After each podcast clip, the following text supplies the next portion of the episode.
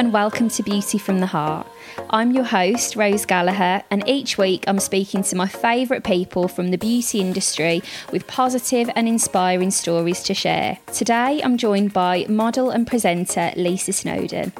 Lisa's one of those people that I think we all just feel that we know already, whether we've listened to her on the radio while we're having our breakfast or watched her on this morning offering her fashion and beauty tips. She's just someone that feels very familiar and warm to me. So, joining me down the line from the comfort of each of our living rooms, I'm going to delve into all things beauty and beyond with her. Lisa, thank you so much for joining me. Oh, Rose, that's such the cutest intro. Thank you, my love. It's it's an honour to be chatting to you. Do you know what, Lisa? The first thing I was just going to ask for a bit of insight to is your lockdown experience, but I get the impression that you're trying to take this one day at a time like me and just keep busy with positive things to try and keep the morale going. Absolutely. I think that's all we can really do. Um, and it's working for me. Some weeks are easier than others. Don't get me wrong, you know, and you don't know how you're going to feel really day to day. It's quite strange. This week, I'm having a particularly positive week, and I've been doing some nice things for me because I think there was a lot of pressure initially to sort of try and still work and try and create content and, you know, to try and be really positive. And it's been very confusing, obviously, like uh, how much longer are we going to be in lockdown? And so, what I'm doing is I'm just kind of enjoying it now. I mean, I'm really lucky because I've got an outside space so that has made a, a, really big difference. And I can appreciate people who are living in the city and are in a one bedroom flat or, or, or a studio flat. And I do really feel very blessed and I'm practicing gratitude. And, you know, I think it's interesting because we're sort of finding new ways to connect with each other and thinking maybe outside the box of different things that we can do while we're in lockdown to keep ourselves entertained and, and maybe going forward. Definitely. And I think it's one of those experiences actually where we're finding these rituals that I think we will end up taking forward with us. Like, for example, for me, the walk every day is not actually something I'm sure I did every day out of lockdown just for the purpose of going on a walk as opposed to racing to get to a meeting or something. I think so too. I, have I've liked the slower pace for sure, being able to, you know, stop and take a breath breath to really appreciate the beauty that's been going on around us in this amazing season that we've had with this sunshine that's like the most yeah. beautiful April ever. You know, being able to like see the cherry blossom and the magnolia and all the little buds and the sky seem bluer and the air seems cleaner. And so I've been really liking that sort of slower pace and you know, just sort of taking time just to notice things around me and just to slow everything down. Definitely. And I think that's something that always comes across in everything you do, Lisa. You've got this very positive, uplifting way about you. So I'd actually love to kind of go back to the beginning of your story. Now, I know we've had a bit of a laugh about this already, but I've done my bits of research and oh, I think among my uh, among my findings, I think we're probably probably going to have a bit of a game of true or false here. But anyway, let's start from the very beginning. Okay. I would love to know kind of what your earliest memories of fashion and beauty were and what was that presence like in your house with your family? Well, my earliest memory was I mean, I, have always been quite obsessed with beauty. And my auntie, Pepe, who's Spanish, used to work in a department store and she worked at Kanebo. So that was a beautiful Japanese brand. And um, my cousin's a year older than me. So I used to go and stay with her at weekends when we were really young, probably about six or seven. And my auntie used to bring little samples home and I just became obsessed with skincare and creams. And I obviously didn't know, you know, which order to do things in, but I loved the kind of little packaging. And I loved they have this face flannel, which is beautiful, that's hard and crispy, but as soon as you add it to water, it just softens up. And so things like that just really took my interest from an early age. I was growing up in the 80s, late 70s, early 80s, and my mum was heavily into plucking her eyebrows, like we all were back then. So I found her tweezers from her makeup bag and literally attacked my eyebrows. Basically, the timing was a bit off because I plucked my eyebrows, say, on the Tuesday night. On the Wednesday night, I had uh, passport pictures taken for my passport, which was oh which was which was when I was eleven, and um, it was a black and white picture. I still have the passport now, and my eyebrows for an eleven year old are very suspiciously overplucked. and so that is my earliest memory of actually doing some sort of beauty on myself. I suppose when you're in the capacity of being a model, you are also quite at the mercy of the people looking after you for that day and creating that aesthetic. I definitely want to go into that with you. But just before I go down that route, I'd read that you went to Italia Conti. So I went to Italia Conti when I was 14 years old. So I went to a normal comprehensive secondary school from the age of 11 and then I left mid-term to go to Italia Conti. Wow. And what did you want to do at that time? I wanted to be on stage. I wanted to be in musicals. Hold on, George is coming in with a cup of tea. Oh, George. I've got him well trained. Oh, fantastic. Thank you, my darling. he silently came in and out. Thank you, George. Oh, that is well done, George. I know he's a he's a good and he's a keeper. um, so yeah, I wanted to perform, and so I was going to dancing classes every day after school. So I'd go straight from school to like tap and ballet, and then I'd do a drama class in midweek. And I used to go to competitions on the weekend. I mean, I wasn't that good. I mean, I wasn't bad, but I wasn't that good. So my dancing teacher at the time was like, "Why don't you go and do the audition for Italia Conti? So when you're 16, you can go to the school then. Once you've done all your GCSEs, because I was the first year of GCSEs, born in 72.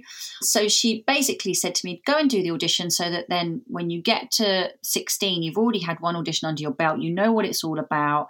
It won't be as daunting. It won't be as scary.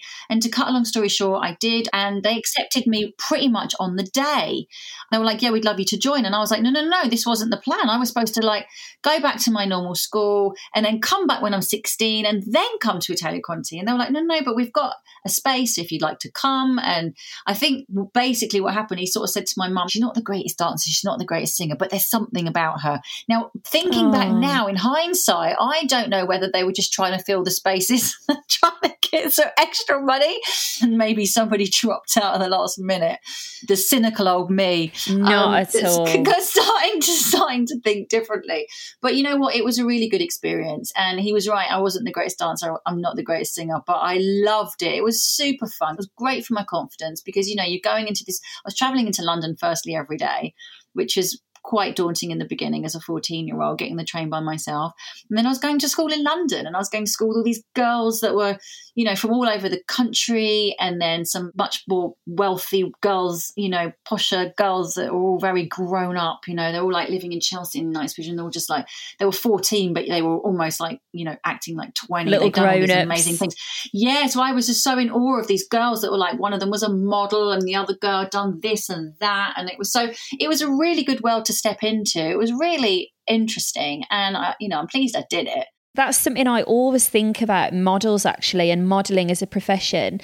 What an interesting role in terms of being able to meet people from all different walks of life, all different places, backgrounds. Yeah, it was it was amazing and completely different backgrounds. You know, there were people that had had grants and scholarships. There were people who were paying. It was a real mixed bag of of everybody with, of all different talents as well. Some people were really strong at dance. Some people were really strong at acting. And you know, I used to love Fame when I was younger. Fame was the ultimate show for me. Do you remember Yeah, Fame? I love Well, fame. had, there was a, a TV series, Fame, and I just loved it. And so for me, I was like, yeah, I'm going to the school that's like Fame.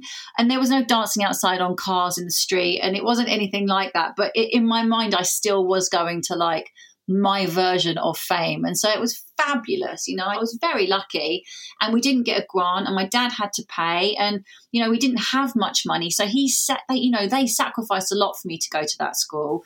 and what were your sisters interested in at that time? I've got two sisters, and one of them is four years younger than me. And she was also doing all the sort of classes after school, and she wasn't as serious as I was. I think she almost did it because I did it. You know how like siblings kind of fall into the similar patterns, and you know she she was great and she loved it, but it was never as serious as it was for me. And then my youngest sister's there's ten years between us. She did eventually start going to dancing classes, but again, her love and her passion was not like I was. I mean, I started going to the theatre with my nana and granddad, who were obsessed with the theatre, and I went to see Cats when I was 11, and that's when I was just like, oh, oh, this is what I want. Oh, I love cats as well, Lisa. I just think the songs, every little bit of cats is just so magical to me. And I remember going to see it, and my granddad was snoring within the first five minutes, and I was like, granddad, this is the best thing I've ever seen. How are you? How are you asleep? He was like, what, dear? When you speak about this, Lisa, there's so much passion coming through for these really creative pursuits. So, at which point did this more theatrical side turn into a path to modelling? Now, I did find something on the internet that I don't know whether you're going to laugh me out of my uh, research for. I know what you're going to say. Am I to believe that you were discovered pole dancing at a rave and that was where your magical journey into modelling began? Well, firstly, it's kind of a weird combination pole dancing at a rave. That's never happened, I don't think. I mean, I'd love to see a pole dancing rave. That would be really entertaining. I've tried pole dancing once. When I was on Capital Radio, we went to Vegas and we interviewed some pole dancers, and unbelievable the strength that they have and that is hard to do. The muscles that they've got that strength they've got getting up and down that pole i could never do. So no i'm i've never been a pole dancer. Well there goes that bit of the myth but there yeah, we go. But i was at a rave. I absolutely was. You know it was 89 90 it was a summer of love. I was hanging out with my friends. We were going to london and going to all these amazing parties and these illegal raves. It was amazing. But this particular party i was at was wasn't it was just like a normal party which was a rave because it had like obviously like dance music house music they had like a little kind of stages around the place. It wasn't like a main stage. It was almost like a little podium. And i think this is where the stories got twisted. I think i was like jumped up onto the podium. I had my cap on. I used to wear like a, a leotard or like a little bra top and tracksuit bottoms and i'd just be like shuffling around. So i certainly wasn't doing anything crazy or any amazing dancing but i was sort of up there. I had my moment for 10 minutes and i jumped down again. But while i was up there a model scout, a lady called Lindsay, who I still know now, Aww. said to me, Are you a model? And I was like, What? No.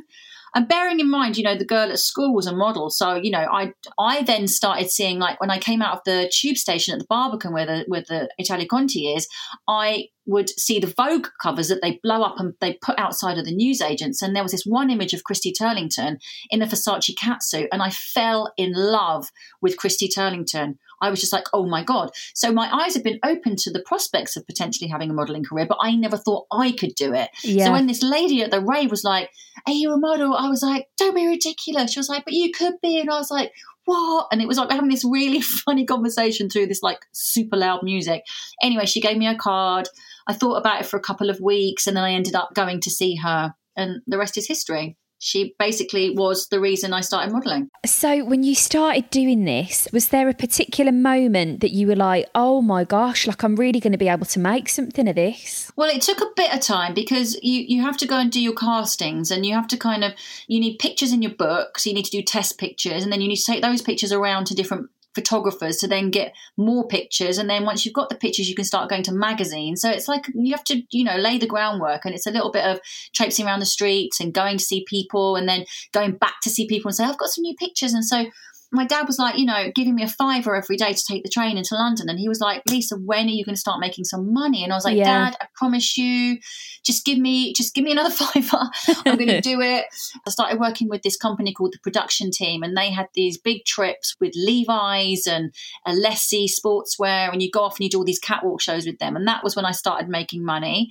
My kind of big break, I guess, was working with a photographer called Patrick Lichfield. I got booked to do Triumph lingerie. So going home and and telling my family that was really exciting. And I think that that's when I sort of thought, actually, maybe I can make a career out of this. I mean, I didn't know where I was going to go or if it was going to last. I just knew that I didn't have to take a fiver from my dad anymore. So that for me was a massive achievement.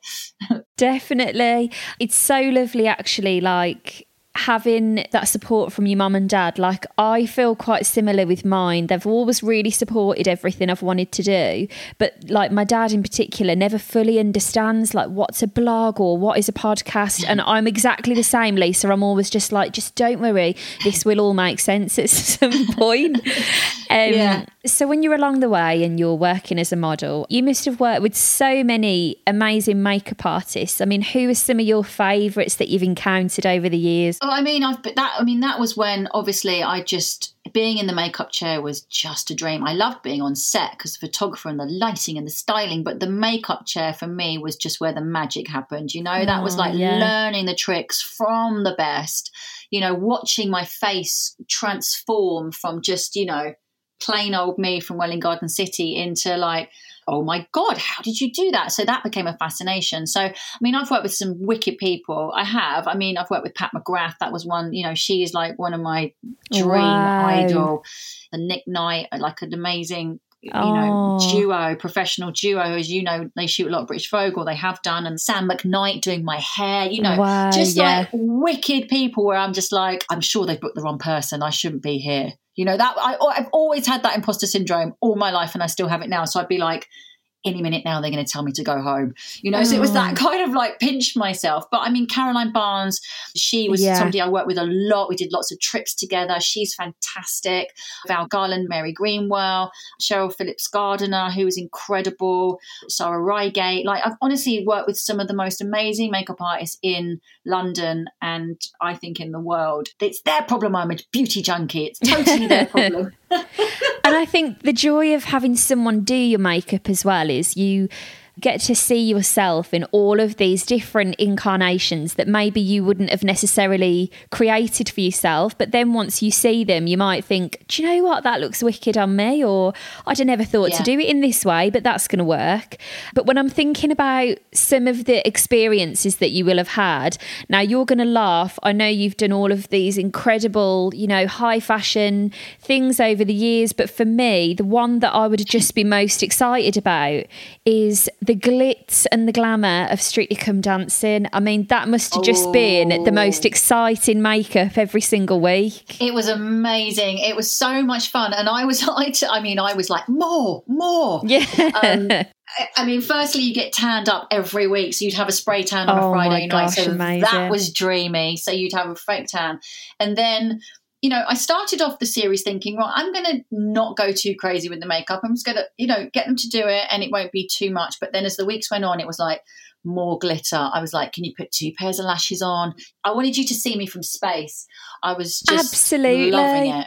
You know, I got to wear all those dresses and it was just the whole performance thing. I mean, it was scary as hell, don't get me wrong. I didn't eat for the whole of that Saturday. And uh, back then I was smoking, which was disgusting. So I was chain smoking and not eating. And I was just terrified because it was so much pressure and I felt so scared. And I've learned to deal with stress and things like that much better now. But that was obviously, that was in 2008. if you experience those kind of like nerves or stressful moments now, what are some of the things that you do to just balance and keep calm? Well, I definitely eat. I definitely have my food. If I've got an event in the evening or something that scares me, I'll make sure I eat in the daytime. Breathing is the most important thing for me. It's all about breath work, it's about just calming everything down. Um, I didn't know how to channel my nerves back then, and I wish I did because I think I did enjoy it. I really did, but I think I probably could enjoy it more now because back then I couldn't work out the difference between being scared and being excited Yeah. when you get excited, you get ner- you- get that fluttery butterfly feeling. Yes, it's like a heart jitter, isn't it? palpitations. To identify the difference between being scared, that fight or flight, and being excited is what I've been able to do more recently. You know, back then I was just excited. Yes, I was nervous because I felt pressure, and I think nerves are important, and I think everybody needs to have those nerves, especially if you're going to be doing something like a presentation or people can be scared having to get onto a Zoom chat or, you know, be intimidated and scared and nervous and all of the above. And so I think it's nice to identify what is this I'm feeling? Yeah. Is this nerves or is or am I really actually quite excited? So what I've done now is I've sort of been like, I'm nervous, I'm nervous, and George is like, No, you're excited. And I'm like, Yeah, I'm excited. So that's how I kind of change the way my brain thinks. And then I can work on my breath to calm everything down. And preparation, I think, as well, like being prepared, you know, knowing you're prepared and just identifying those nerves and just kind of putting it into perspective in your head. So that is my biggest top tip and something I wish I'd learned years ago. Definitely. I think it's so true, in particular, the preparation element. When you know that potentially something is a little bit out of your control, it's so great to go into it thinking, well, I've done everything I need to do on my end, and then that's the best way to give me a good outcome. But in contrast to the likes of that build up and that, you know, one moment per week where everybody's watching, What was the experience like of being on the likes of I'm a Celebrity, where first of all, they're watching 24 7, there isn't really a set moment. And in contrast to how everyone's seen you before, you are just completely au natural. Well, I liked that aspect. I was excited about people seeing me without the glitz, the glamour, you know, like, because whenever people mention me, you know, it's always like model Lisa Snowdon or And, and so for me, when I was doing the radio, I, I found that really refreshing because people were being like, oh, actually, you're, you're not what I expected, or actually, you're really funny. Or, you know, people have these preconceived ideas when you put the word model before anything. And I think that they think that I'm something I'm not. You know, I, I, that's my fear is that people sort of put you in a box and think that you think, oh, she's a model, then she must be really into herself. So I wanted to dispel all those myths, and being on Capital was really powerful and really good fun. And I got a lot out of it. And I think people really saw me for who I am.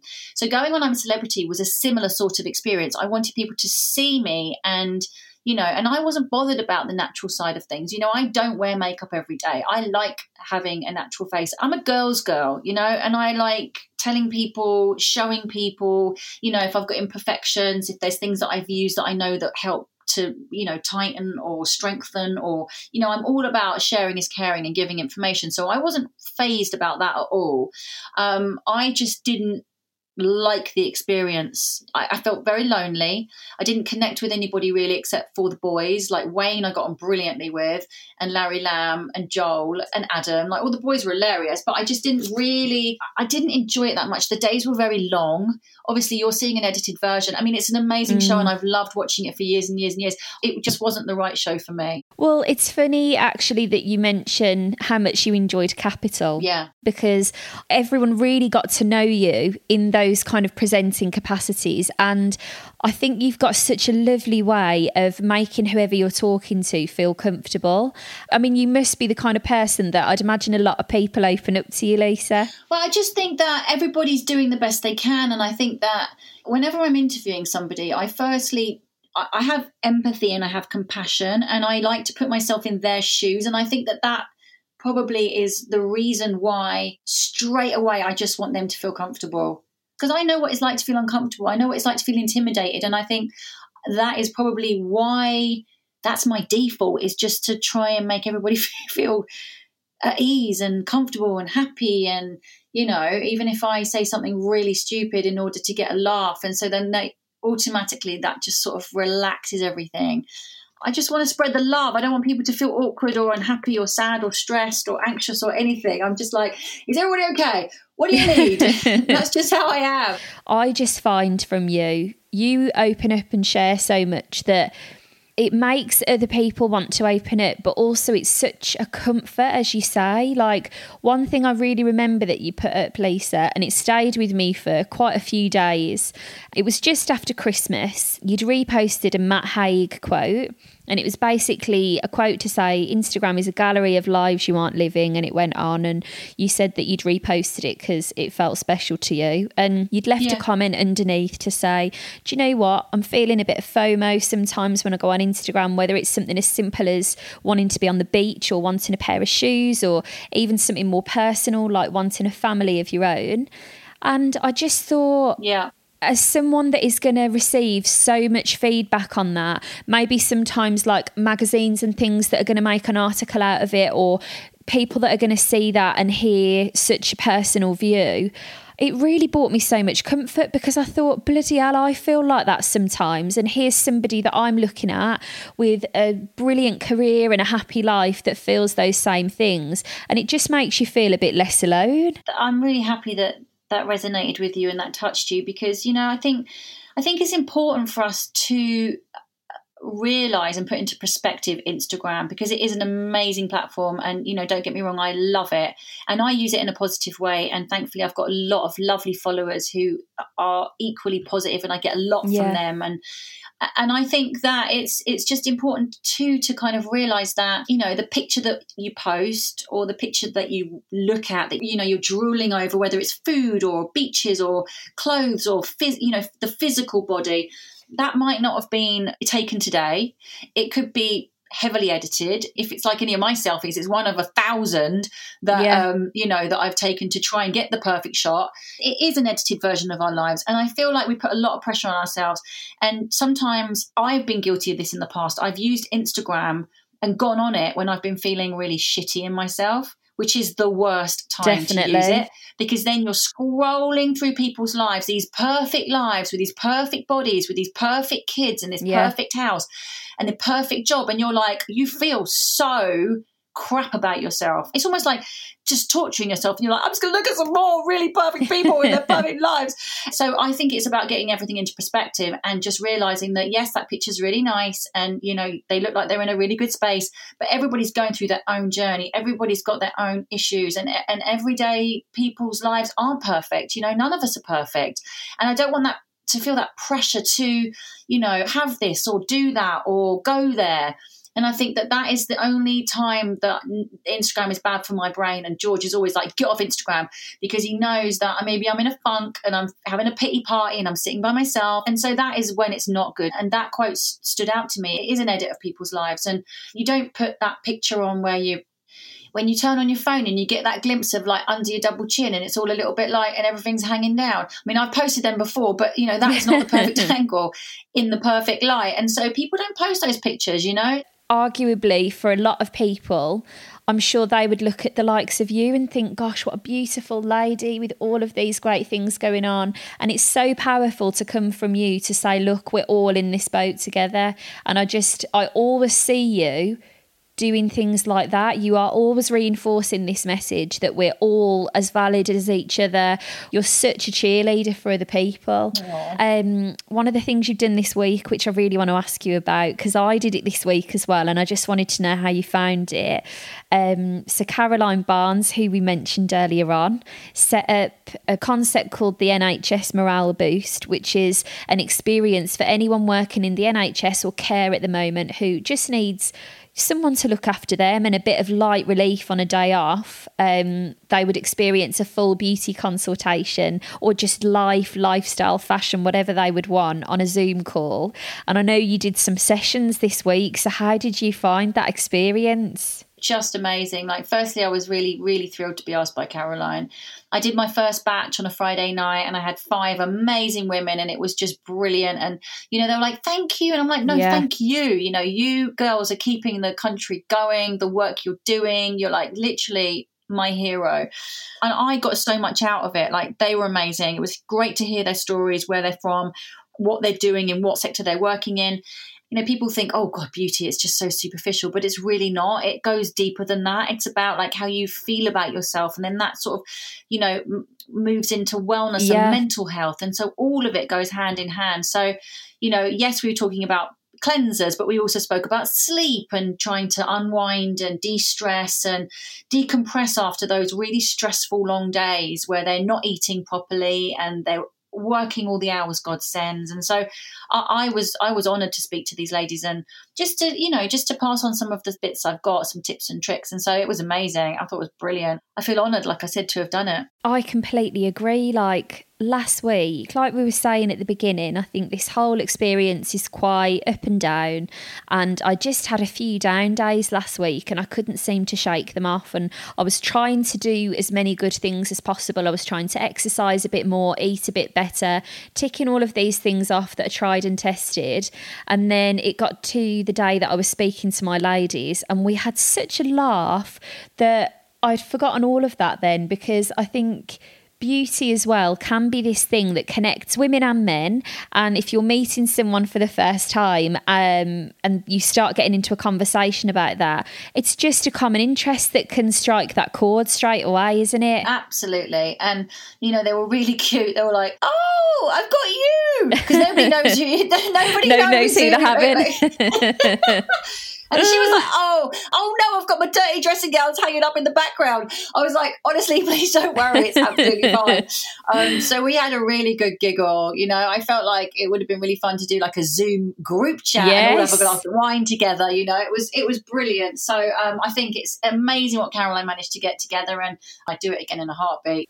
And I know you're very active sharing information about meningitis as well. Was that from a personal experience? Yeah, I mean, I, oh gosh, so it was the end of 2010. I started to feel really quite ill in November and I was basically very poorly for three weeks. And it got to the point where I just literally couldn't stand up and I was admitted to hospital and I had glandular fever and meningitis. I don't know which came first, but I was very poorly for 10 days on a drip and the doctors didn't actually know initially what was wrong with me because I had both of those illnesses at the same time. And my organs and my brain was had swollen up. So yeah, I do. I'm lucky. I, I got out of it. You know, I, I, managed obviously to survive, and um, I just had memory problems and some depression that sort of lingered afterwards. But um, it's such an awful, awful, scary disease, and a lot of people don't realise that it affects older people. They just assume it's you know babies and toddlers and children, and so I just uh, try and just raise as much awareness and, and money when I can to. Um, to spread the word, really, you know, so that people um, know that it's just this hideous, hideous illness that doesn't discriminate and it just kind of can attack lots of different people of all ages. So that's one of the charities that I that I'm kind of behind full heartedly. Yeah. Breast cancer care as well. Like I've been ambassador for them for nearly 15 years. I've had five women in my family, both sides, that have been affected by breast cancer, and my grandma passed away from it when she was quite young. So I, it's it's something that I've always tried to raise money and awareness for. Again, both amazing charities. Breast Cancer Care is now Breast Cancer Now. They've combined, they've joined together. They do incredible work uh, oh. that I've seen firsthand. And it's all free, you know. So the and meningitis too. It's that they've got these amazing websites and people that you can speak to, and you know, there's information out there for people who feel very scared and very lost and need pointing in the right direction. And so they're both brilliant charities. I'll make sure actually in the show notes of this episode, I'll put links to everything that you've spoken about here so we can all click and have a little read and a listen. But kind of coming back to a few of the key makeup things, Lisa. Yeah. Along the way through all of your adventures, what would you say is the best makeup tip anyone's ever given you? You have to look after your skin. It's about your skin, your skin, skin, skin because you can put on all the makeup, but it's, you know, for me, it's having that canvas, it's having that, the basics, you know, looked after. So I've always been into my nutrition. And if I couldn't get good nutrition, I'd take supplements. I've always drank a lot of water and sleep. It's those basics that are like, crucial. And then, you know, of course, a good cleansing routine and just keeping the skin nice and hydrated and protected in the sun. And I haven't always done that. Believe me, I've got pigmentation and I wished I knew back then what I know now. But that's why I'm always telling um, the younger generation and everybody just to wear sunscreen because it, uh, you know, is super anti aging and it does keep all of those sort of, you know, age spots and pigmentation and melasma to some extent at bay. Um, and then, then you can have like a lovely texture and a lovely tone to your skin, which, you know, as you're getting, as I'm getting older, I'm trying to just embrace all of the, the changes that are happening and to, to grow old gracefully, but, you know, still by religiously, you know, massaging. Like I love a, lot of facial massage and a lot of lymphatic drainage and toning and using gua sha and, and jade rollers and things like that. So I think that getting your kind of the fundamental basics down and, you know, just looking after your skin from the get go is one of the is one of the most crucial things. And then you've got all the other fun things to play with, you know, like not over plucking your eyebrows, but you can thread and you can pluck and you can wax if you want. And then you've got all these great products to like keep them in place and make them a little thicker. And then you've got, I love eyelash curlers. I've always used eyelash curlers. Really? Um, before I use mascara. Yeah, I've used eyelash curlers by Shu Uemura for the last 30 years. Um, wow. I, I just don't apply mascara without using an eyelash curler. I never have. And I just hopefully never will. Because my lashes are quite straight naturally, so they need a little lift and a little curl. Nothing too much, but just to just open the eye up. I just don't really like base on my face too much. I like a little concealer and a little like powder, you know the nice soft touches. Yeah, just like just to blur it all really. But you know, that's not to say when I go and see somebody like Caroline Barnes and she does a major eye on me, I love it. Um, so I do love playing with makeup and the way it can change your face and the way it can change your eyes and and adding that drama and that sexiness and that you know you can do so much. There's so many great products out there and so many great brands. It's really fun being able to experiment with it all. And then makeup and beauty and all of the rest of it aside, what's your favourite piece of life advice that you'd want to share with somebody? Well, I think it's just very basic. It's just what my dad has always said always treat people how you'd like to be treated. So I think it's just about having respect for other people, being kind, listening, and yeah, just being kind, just treating people how you want to be treated, you know, don't be nasty. Lisa, that has been such a lovely chat with you. I could talk to you all day. I think that it's there is such a lovely infectious um, positivity about you that especially at this point at the moment it's just lovely to, first of all, have that boost in the house. And second of all, just look forward to all the positive things we're going to do with our friends when we're on the other side of this. Yeah, I totally agree. But I can imagine there's going to definitely be people that want to say hello to you and just keep up with what you're up to at the moment. So for anyone that wants to reach out, where can we find you? Well, you can find me on my Instagram, which is Lisa underscore Snowdon. I'm on Twitter, but I don't use it too much. I've got my beauty blog, You Glow Girl, You hyphen Glow Girl, which I, I write and um, I do my little bits and pieces and my tips and tricks, my Lisa loves. But yeah, just get hold of me on my Instagram and just DM me, send me any messages, anything that you want me to elaborate on, perhaps that I've mentioned in the podcast. You know, like I said, I love spreading the love and sharing is caring and pointing people, you know, off to other people that, that I just think have helped me, whether it's breath work or meditation or crystal healing or, you know, great makeup or great skin tutorials. You know, I'm, I'm always loving to kind of help other people and um, spread the love, baby. Amazing. Thank you so much for joining me, Lisa, and enjoy the rest of your day. It's been a pleasure, and your positivity is infectious. So, thank you for the best interview ever, and uh, and for touching on some great areas of my life and taking me down memory lane. So, thank you, sweetheart. Oh, thank you, Lisa. Talk to you soon. Kisses. Bye. Bye. Thank you so much for listening, and I hope you enjoyed getting to know Lisa as much as I did. If you enjoyed the episode, please leave a review and subscribe, it'd mean the world to me. Have a lovely day, and I'll look forward to speaking to you again next time.